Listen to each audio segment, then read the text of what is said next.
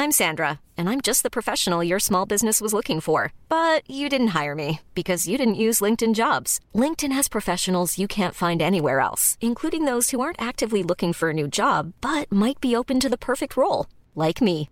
In a given month, over 70% of LinkedIn users don't visit other leading job sites. So if you're not looking on LinkedIn, you'll miss out on great candidates like Sandra. Start hiring professionals like a professional. Post your free job on linkedin.com/people today.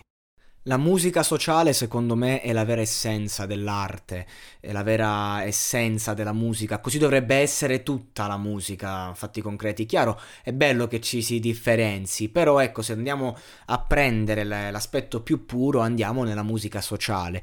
E parliamo un po' appunto anche di Colapesce e di Martino, che non sono artisti che conosco molto bene, quindi non andrò a espormi a livello personale, andrò a dire ciò che è scritto e ciò che è detto su questa musica leggerissima che è il loro brano che andrà a Sanremo ed è una canzone contro la depressione. E ce n'è bisogno perché la depressione oggi soprattutto in tempi di covid ha preso ancora più potere tra i giovani perché comunque non che prima del covid non ce ne fosse eravamo in mano a Cristo però in qualche modo ehm, è emersa quel, quella quella depressione, dall'apatia ehm, un po' che c'era e oggi trova diciamo maggiore spiraglio e quindi anche quelli che riuscivano un po' a camuffarsi hanno dovuto fare i conti con, loro, con le loro tristezze. Quindi è una canzone che insomma um, ha ben, belle motivazioni di esistere. Dicono che questa canzone è stata un parto e a volte le canzoni nascono pronte, ma in questo caso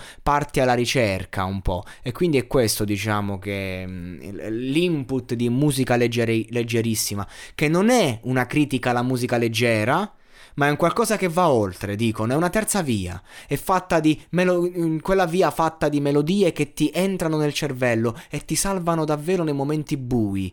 Un- questa canzone è un inno per chi è psicologicamente debole, una fonte che salvifica. E la canzone appunto parla di depressione, che è appunto ancora un tabù in Italia più o meno, diciamo di sì, diciamo che è difficile da masticare. Come tutte le cose difficili, non riesce a trovare un collegamento nella società di oggi, materialista, rapida, del non voglio guardare, non ne ho bisogno. Però ecco, mh, mm, le cose più intime sono anche quelle più universali e quindi di conseguenza cantare questa canzone dopo un anno buio eh, è fondamentale anche per gli artisti che appunto esprimono questa loro esigenza di farlo. E allora siamo molto curiosi, un po' tutti, e, e vediamo che cosa accadrà.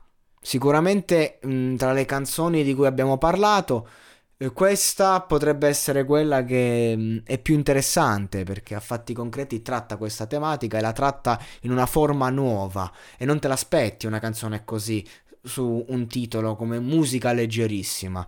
Quindi ecco, vabbè, non a caso sono due cantautori, due quei coglioni che si sono seduti e hanno detto facciamo un po' qualcosa di livello, perché ragazzi, un conto è esporre contenuti, un conto è sedersi e riuscire a esporre contenuti con le palle che siano appunto leggeri da portare a tutti. E ci vuole un gran talento, ecco, per fare una canzone con questa tematica, con questa intenzione e che mantenga la qualità. E quindi aspettiamo con ansia ansia.